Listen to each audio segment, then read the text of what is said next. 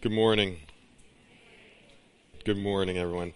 Um, would you turn in your Bibles with me to John chapter one? We have an opportunity to begin a new series. I'm excited about this series that's called Encounters with Jesus. Encounters with Jesus. And we see we're going to be working through the book of John and some other places as well where the Lord Jesus Christ made connections with people and saw changes in their lives dramatically.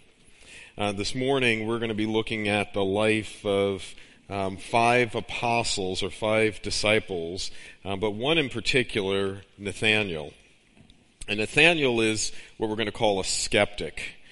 Uh, skeptics are interesting um, people. Um, they they have their doubts. They have their um, questions. Uh, they they look at Scripture, they look at God, and they, they have questions about it. And maybe that's somebody sitting here today um, wondering if if their words, of God's words, can be real and, and true in their lives.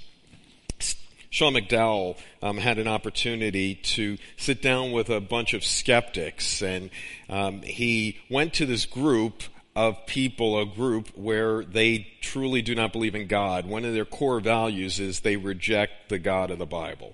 And so that's what this group does, and they meet. And Sean McDowell decides to go there um, for a meeting with these people. And mo- most of his friends were saying, why would you even go to that kind of group? They they reject God. Why would you waste your time? And, and McDowell had written a book about learning to engage the skeptic. And he said, well, if I cannot show what I'm preaching in practice, then it, the book is not worthwhile. So he, he called up this local group of atheists and skeptics, and he said, I would like to come and meet with you.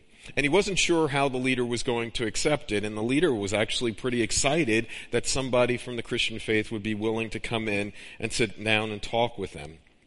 And it was funny that as he went to the meeting, um, some of his friends, he asked his friends to give me a number of questions that you would ask these skeptics, you a- would ask these atheists, and try to figure out um, how to get them. And a number of those questions were apologetic questions that were meant to kind of trip them up. Now, apologetics is huge, and, and Pastor Doug and Ed are, meet, are doing their Sunday school class, and that's really important. And if you're not here uh, in Sunday school, I would encourage you to be in that class to learn about your faith and how to share your faith. But but some of his friends were saying that, you know what, these apologetics, you ask these questions that will trip them up and make them fall flat on their face. And he said, all I want to do is go there and listen to them. I want to engage them. I want to talk with them.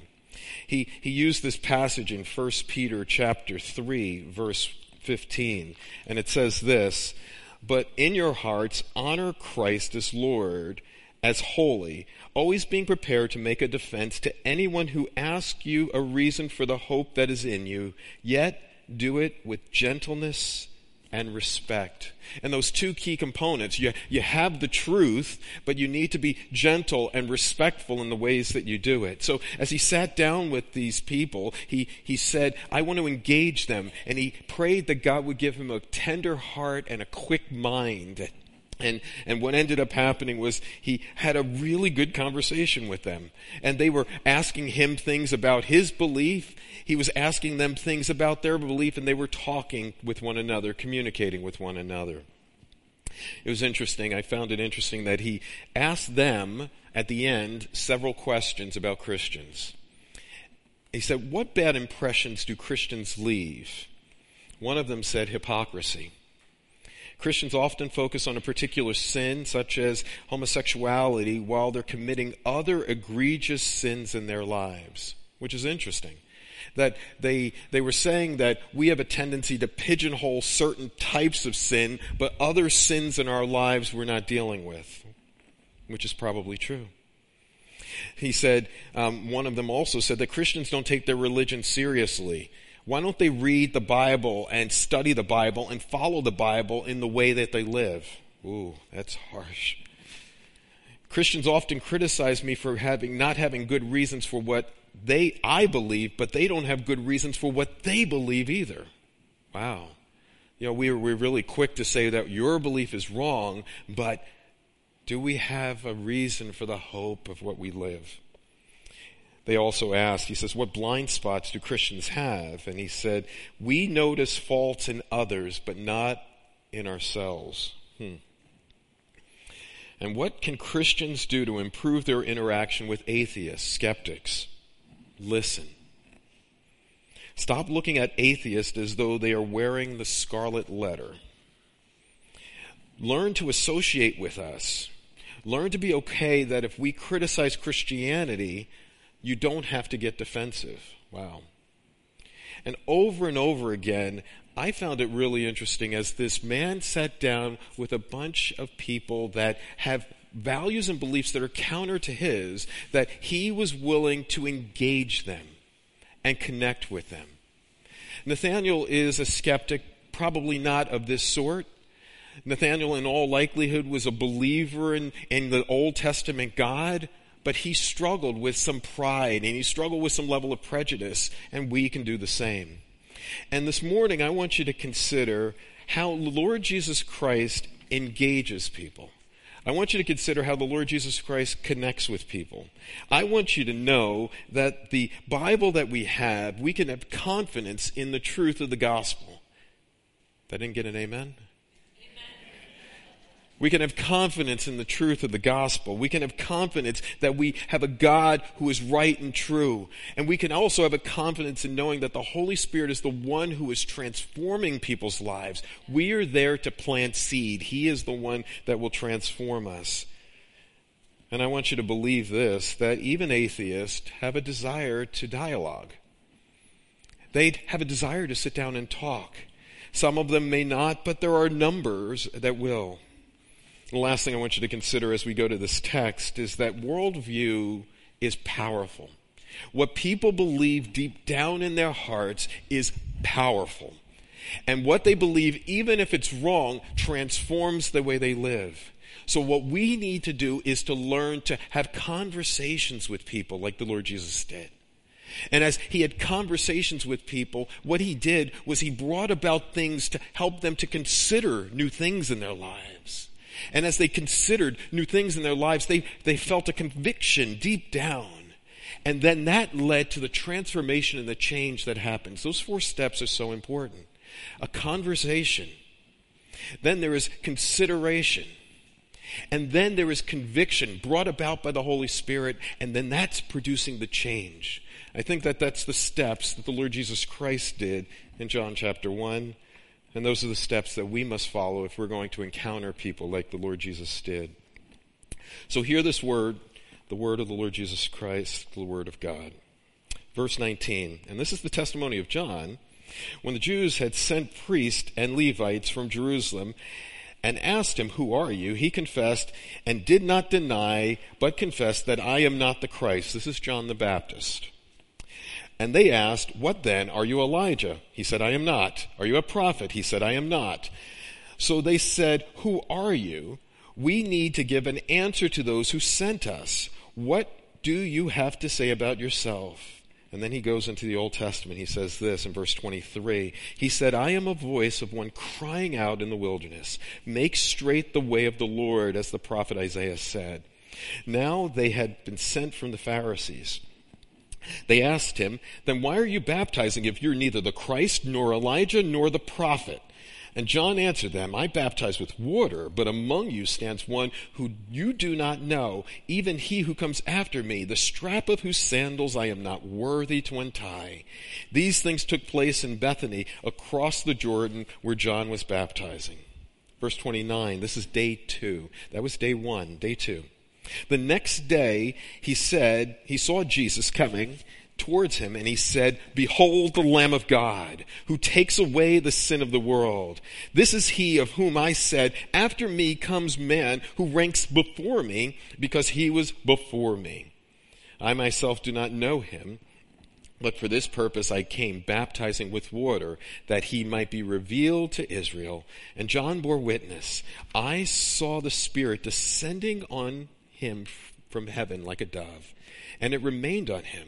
I myself did not know him, but he who sent me to baptize with water said to me, He on whom you see the Spirit descend and remain, this is he who baptizes with the Holy Spirit. And I have seen and I've borne witness that this is the Son of God. So we have we have John the Baptist, and John the Baptist is a relative of the Lord Jesus Christ. And John the Baptist hears of the Messiah coming. And John the Baptist has been called, he is the last of the Old Testament prophets, and he is called to preach that people must turn from their sins and repent. He is preaching repentance, and then he is bringing people into the waters of baptism. For a Jewish person, that must have been uh, repugnant for some of them, because as a Gentile, like most of us are, we would be baptized in order to become a Jew. So now for a Jew to go into the waters of baptism, in essence, they're saying, well, why would I have to do a Jew, a Gentile rite? But what John is saying is this: you need to be cleansed from your sin. You need to acknowledge your sin, and you need to acknowledge that you need a Savior. And so he is a forerunner for Jesus Christ. He is not a, the sign. He is a sign pointing to the ultimate person. And John the Baptist is there. Now we get to day three. The next day, again, John was standing with two of his disciples, and he looked. Can I just use this? Uh, over and over again, there is something about seeing, looking, watching, seeing. He says, with your eyes, I want you to see this. So hear those words throughout this passage. He looked at Jesus, who walked by and said, behold, the Lamb of God. And perhaps you remind yourself of Isaiah chapter fifty-three. In Isaiah fifty-three, he is a, a lo- he is a sheep who is quiet before the shearers, and that he is now going to suffer this death that God has laid upon him. And that's, he's forecasting what's going to happen. He is prophesying what's going to happen to the Lord Jesus Christ. Behold, the Lamb of God. And then the two disciples heard him say this, verse thirty-seven, and they followed Jesus. Now John the Baptist says, I am not the ultimate one. I am looking forward to one who I can't even untie his shoes. This guy that is coming, this Messiah that is coming, is greater than me. He ranks before me. So he has uh, disciples that are with him, and his disciples look at Jesus, and they leave John the Baptist, and they follow Jesus. There's no jealousy here on John the Baptist's part. He knows that he is just merely a sign pointing to the Messiah. He is not the Messiah. So these two apostles here at verse thirty-seven heard him say this, and they followed him. And Jesus turned and saw them following. And he said to them, what are you seeking? It's the very first words that we hear of Jesus in his um, prophetic ministry as a Messiah. What are you seeking? It, it's I find it a probing word. I find it piercing. I find it a provocative question. What are you seeking? Because really, it's the heart motivation of everything that we do that drives who we are and what we do. So as these people that are following, are you just following me because of some curiosity? Are you following me because of real conviction of heart and life? Are you following me because you want to see some miracles? Or are you following me because you know that there's something missing in your life and you want the truth? Deep down, he is asking, what are you seeking? I guess I can ask you the same question this morning. As you're sitting here in this church this morning, as you're hearing my voice, what brings you here to this church this morning?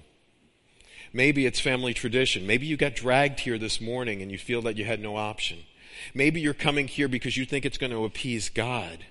Maybe you're coming here because you want to get some brownie points with God. Maybe you're coming here because you're feeling depressed or down or discouraged and you want some hope. Maybe you're coming here because you're feeling defeated. Maybe you're coming here because you want to worship the sovereign God, and he just he is just all of who you are, and you just want to be with his people. I don't know what it is that you're seeking, but deep down in our hearts, there is a good question that we have to ask ourselves. What are you seeking? It's the very first words that Jesus asked. He's asking about the priorities. What is driving you here? And and look at what they how they responded. I, I was actually trying to put myself in their shoes, and I was trying to think, if Jesus Christ asked me, what am I seeking, what in the world would I say? I mean, it's kind of like a genie in a bottle, right? You know, it's like you rub the, okay, we don't believe that, but you rub the bottle and it's like, oh, I get this wish. It's like, so I'm asking God, I'm asking the Messiah, the King of Kings, the Lord of Lords, what are you seeking? What would be your answer? I want peace. I want hope. I want forgiveness. I want joy. I want, I want maybe kind of like um, Solomon answered. You remember when Solomon was asked by God, what is it that you want? And Solomon said, wisdom. I think that's what these disciples are asking, because he said, they said to him, um, what are you seeking? And they said to him, Rabbi, which means teacher. So they start with this very honorific term, this term of great respect. You are my teacher. John the Baptist was our teacher, but now you're our teacher. And they ask this question, where are you staying? Why would they ask, where are you staying? You know, at best, maybe I'll speak for thirty-five, forty minutes this morning, okay? But they got hours with the Lord Jesus Christ. We'll find out here in a moment that it's ten p.m., it's four p.m. four p.m., it's getting near time. It's in January. The sun is going down quicker. And they're sitting there saying, we don't have enough time for one quick conversation with you. We want to spend time with you. We want to be with you. We want to learn from you. We want to be taught from you. We have many questions. We have many confusions. And help us to learn from you. We want to converse with you. We want to understand. Is that what you want to do? Remember Mary sitting at the feet of the Lord Jesus Christ, just learning from him. And the Lord Jesus Christ has said in verse thirty-nine, and he said to them, come and you will see.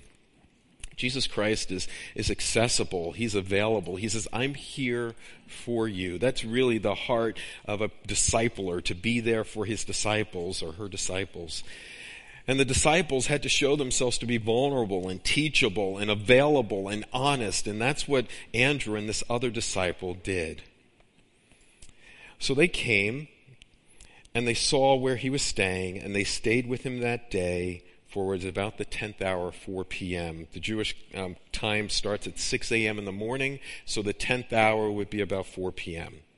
Verse forty, one of the two who had heard John speak, this is John the Baptist, and followed Jesus was Andrew, so now we got his name, Simon Peter's brother. Verse forty-one, he first found his brother Simon and said to him, we have found the Messiah. The Christ, the Messiah is the Hebrew word for the anointed one. The Christ is the Greek word for the anointed one. And he brought him to Jesus. Isn't that really the heart of real discipleship and connection? That that you you found Christ and you have conversed with Christ, and now you have gotten to a place where you are considering Christ and you had this personal conviction for Christ. And now what you want to do is to share that conviction with other people. I've got this news and I just want to share this with other people. I can't hold this in on my with myself. So where does he go? He goes to his family. He goes to his brother Peter, Simon Peter. And then look at this, what it says. We found the Messiah, which means the Christ. In verse forty-two, he brought him to Jesus. And Jesus what? Looked at him again. And he said, you are Simon, the son of John. How in the world does Jesus know this? Now, unless Jesus Christ had had a connection with Simon before, which we have no proof of, we believe that it is all likelihood that Jesus Christ, just because of his omniscience, knows Peter. That Peter, I know you, Simon. I know you. I know the family that you're from. I know you're a fisherman. I know what you were doing just before you came here. I know you. But greater than that, I know what you will become in me. Because watch what he does. He says, you are Simon, the son of John. You shall be called what? Cephas. Which means Peter, a rock or a stone. And you remember when Peter had this great confession that you are the Christ, the Son of the living God. And he said, blessed are you, Simon Barjona, for flesh and blood has not revealed this to you, but my Father who is in heaven. And you are Peter, rock. And on this rock, the truth that you just said, I'm going to build my church. So Jesus knows Peter. When he sees Peter, he knows him. That's so encouraging to me, because when Jesus looks at me, he knows me. He knows all of my weaknesses. He knows all of my fears. He knows all of my sins. He knows all of my failures. He knows me, but he doesn't focus on that. He is focusing on what I will become in him. Let that gospel message ring clear in your heart and life. Verse forty-three. Now this is day four. The next day, Jesus decided to go to Galilee. Why? Why did he go to Galilee? See, everything that Jesus does is for a purpose. We're going to find in one of the encounters that Jesus went through Samaria to get to a woman at a well. Jesus Christ sovereignly had a plan to meet with this next man. So he found Peter, just like he found you. He found Peter and said to him, "Follow me." It's interesting, in the other conversations, the disciples initiated it, but right here the Lord Jesus Christ gives a direct command, "Follow me." And what does Philip do? Philip, now he was from Bethsaida, the city of Andrew and Peter. So Andrew and Peter and and John and um, Philip, all, all growing up in this same town. And so when he heard Jesus say this, and he's getting some time with Jesus. Oh, I should tell you, Bethsaida means uh, the fisherman's home. It's a very small town, so in all likelihood, these men knew each other. In all likelihood, they may have been worshipped in the same synagogue together. And so he has heard of this man. And in verse forty-five, Philip then goes and says, "Wait a minute, I'm going to find Nathanael." And so Philip found Nathanael and said to him, "We have found the one whom Moses spoke about in the law and also in the prophets wrote, Jesus of Nazareth, the son of Joseph." The enthusiasm, the joy, the hope, the confidence that these are men who knew the Old Testament, and when they looked at Christ and they investigated Christ and they had conversations with Christ and they were convicted deep down that this is the Christ, they needed to tell somebody else. They told somebody else. Now Nathanael's an interesting man. Nathanael clearly knows the Old Testament. He is not like the atheists that I had talked about before, or the skeptics who may not know the scriptures. He knew the Old Testament. He was actually a believer in the Old Testament God, but he had his pride. He had his prejudices. You know, prejudice is this attitude that tends to prejudge a whole group without complete evidence. You make this big, undifferentiated group. You see all of them the same, and that's what he does here with the people of Nazareth. It's interesting, Galilee and Bethsaida, uh, Bethsaida are, these are small places, and they're having these community fights with one another. We kind of do it here, don't we? We look at a certain community that is next to us, and it's like, "Oh, you're from there?" You know, it's like, and we kind of put it down. But he was an Old Testament scholar in this sense, or he knew the Old Testament in this sense. He says, "Well, but Christ isn't coming from Nazareth." And he says, Nathanael says, "Can anything good come from Nazareth?" And Philip says, "Come and see." It's the second time in this passage that "come and see" is used. If you go back to verse thirty-eight, Jesus said, "Come and you will see." And then in verse forty-six, Philip says, "Come and see." I love that. Philip doesn't take a time to argue with the skeptic. Kind of like I had said before, some of Sean McDowell's friends said, um, uh, attack them, use questions to trip them up. Sean says, "I just want to listen and connect with them." What Philip is doing is almost the exact same thing. Philip says, "You know what, I don't have all the answers, but why don't we come and see?" See, Nathanael has these skeptical questions. He is just not sure, but Philip didn't take time to argue or debate with him. He simply invited Nathanael to see Christ. And then in verse forty-eight, it says this, or forty-seven, Jesus saw, once again, see. What is he seeing in Nathanael? Is he seeing a prideful man? Is he seeing a, pre, uh, preju, a prejudiced man? No, what is he seeing? He says this, behold, see, an Israelite indeed in whom there is no deceit. Can you imagine if the Son of God made that pronouncement about you? He's not saying Nathanael is sinless. He's not. What he is saying is that you are a true believer. You're a true believer in the Old Testament portion. I am now going to show you who you really are and where you will actually become. And what Nathanael says, wait a minute, how do you know me? And Jesus answered him, before Philip called you, when you were under the fig tree, I saw you.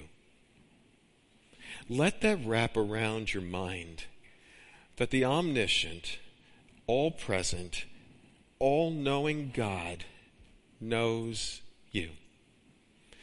That before he could actually see Philip with physical eyes, he had seen Philip not only externally where he was under a tree, but he could also see into his heart. That same God knows you. That same God wants to rescue you if you're a believer in the Lord Jesus Christ. And and Philip says, how do you know me? And Jesus said, before you, Philip called you, you were under the tree. I saw you. And Nathanael answered him, Rabbi, Son of God, you are the King of Israel. You could see that his prejudice was there, but it wasn't deep. That when he got the evidence, his eyes changed. Prejudice is really about ignorance. And we are ignorant of other people, and we're ignorant of situations, but it can be entrenched, it can be rigid, but it wasn't that way with Nathanael. Nathanael was looking for the Savior, and he now sees the Savior. And then Jesus ends by saying this, because I said, you, I saw you under the fig tree, do you believe? Well, you're going to see greater things than these.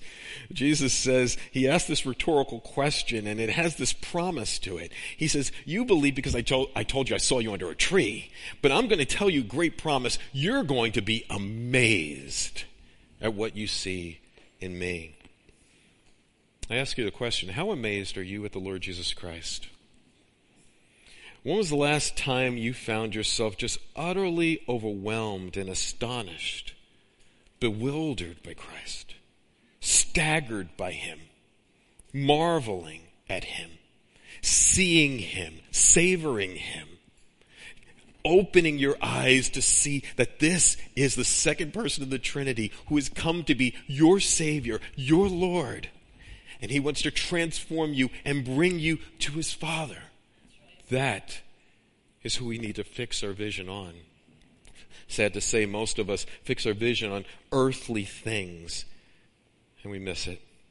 And then Jesus ends with this in verse fifty-one. He said to him, truly, truly. In essence, he is saying amen and amen. So when do we tend to say amen? Amen.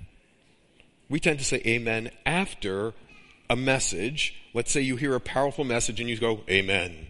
Or at the end of a prayer, what do you say? Amen. You say it afterwards, and amen literally means so be it.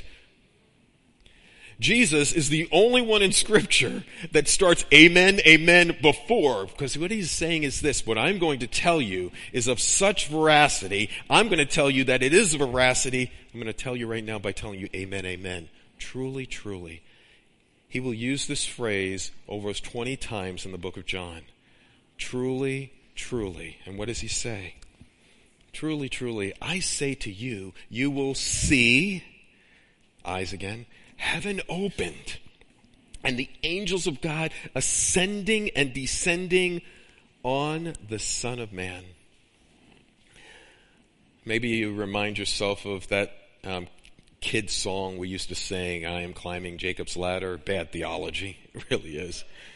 It wasn't Jacob climbing Jacob's ladder. It was the angels descending and ascending this ladder. And what are they doing?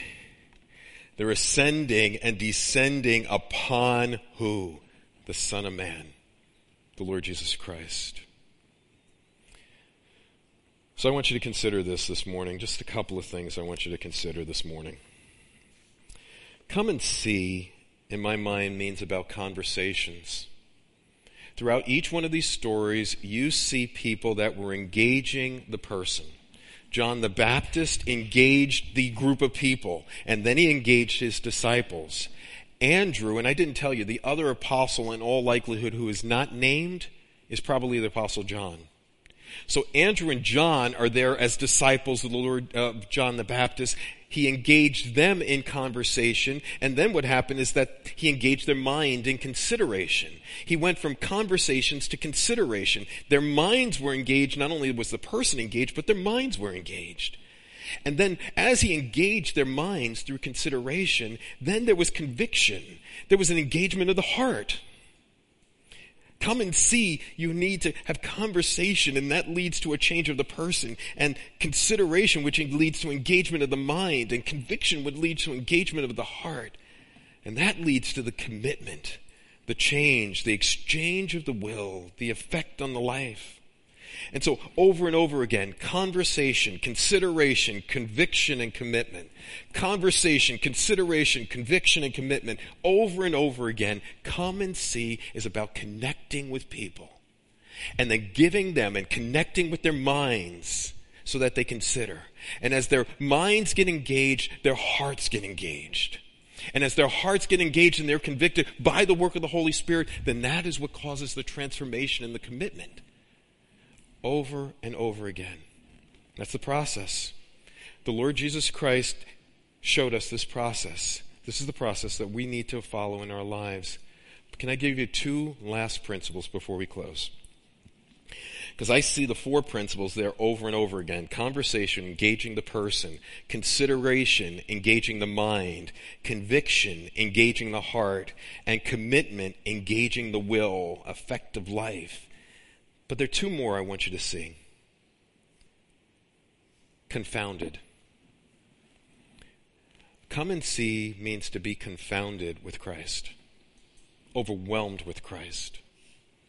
twenty-five years ago, um, we went to Grand Canyon. And I went to the Grand Canyon, and I tried to take pictures of the Grand Canyon, but y- you really cannot get a sense of the majesty of this canyon um, through pictures. And I, I can remember sitting there at the edge of the Grand Canyon, and there was this terror because there were no, at least at the time, I don't know if they have them now, but there were no rails. And you get over, you look over, it's like, whoa, that's a long way down. And it's like the, the terror, the dread that is there, but there was something that was drawing me to this edge to, to see over. And the, the majesty of the Grand Canyon is but a little drop in the hand of the sovereign God that we worship this morning. And Jesus says, you think that's amazing? You're going to see amazing things. So there's conversation, there's consideration, there's conviction, there's commitment, but there's a confounding aspect of Jesus. If you're going to be transformed, you need to be confounded. My last principle I want you to consider is this. All of this was done in community. You cannot encounter other people without being in community. The vast majority of us were not saved through a preacher sitting in a pulpit. We were saved one-on-one, life-on-life together. I get the opportunity to do that day after day with counselees that sit in my office.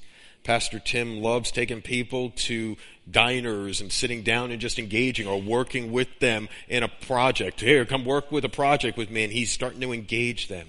Pastor Doug engages people in a seminary and teaches them. We have people here that are teaching people in Sunday school classes. My Psalms class tonight, the men's group tomorrow night and Tuesday night, the women's groups that are here, the Sunday school that was just before. You need to be in a place where you can learn and have conversations with one another. You need to be in a place where you will be considering the claims of Christ. You need to be in a place where you will hear the conviction of the Holy Spirit. You need to be in a place where you can hear the commitment and see the change happening in your life. You need to be in a place where God is confounding you with the Christ. And you need to be in community with one another. You need to do life together. You can't do this on your own. You cannot turn on a T V and pop in a video and be transformed. It does not work. You do this together. Years ago, there was this um, men's group.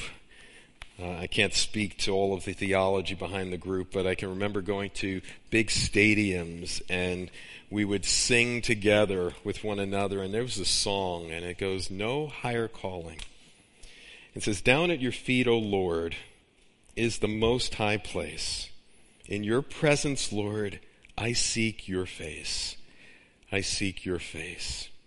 There is no higher calling, no greater honor than to bow and kneel before your throne.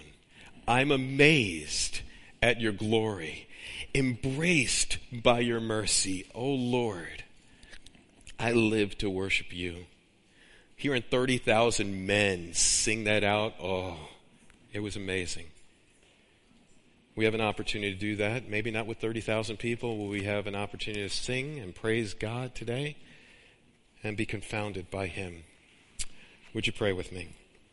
So, Lord, the encounters that we have with you are because you ultimately encountered us. Father, the reason why John the Baptist had to tell us that we are sinners is because we are. That, Father, outside of the work of your Son, we have no opportunity. Jesus says, "I am the way, the truth, and the life. No one comes to the Father except through me." Father, perhaps there are people that are sitting here this morning who have sat in this church, and Jesus would be asking them this morning the same question he asked Andrew and John. What are you seeking? Lord, I pray that there are people here, even if you're a skeptic, I pray that they would be recognizing that they need to seek forgiveness. There's going to be a day that every single one of us are going to stand before you and have to give an account. And Father, we can't do that in our own abilities. As, as amazing as Nathanael was, he is still a sinner who is in desperate need of a Savior. And he saw that Jesus Christ was the Son of God. I pray today that for the many of us that are here that have trusted in your Son, have had really good conversations and considered the claims of the gospel, and we have a deep conviction in our hearts, Father, I pray that you would help us to continue to commit in our lives to live out the gospel, to demonstrate it in the way we speak, to demonstrate it in the way we live. Father, help us to be confounded again with the claims of your gospel, but help us to be confounded by your Son. And help us to do that in community. And help us to bring glory and honor to your name. In your Son's matchless, holy, powerful, majestic name. Amen and amen.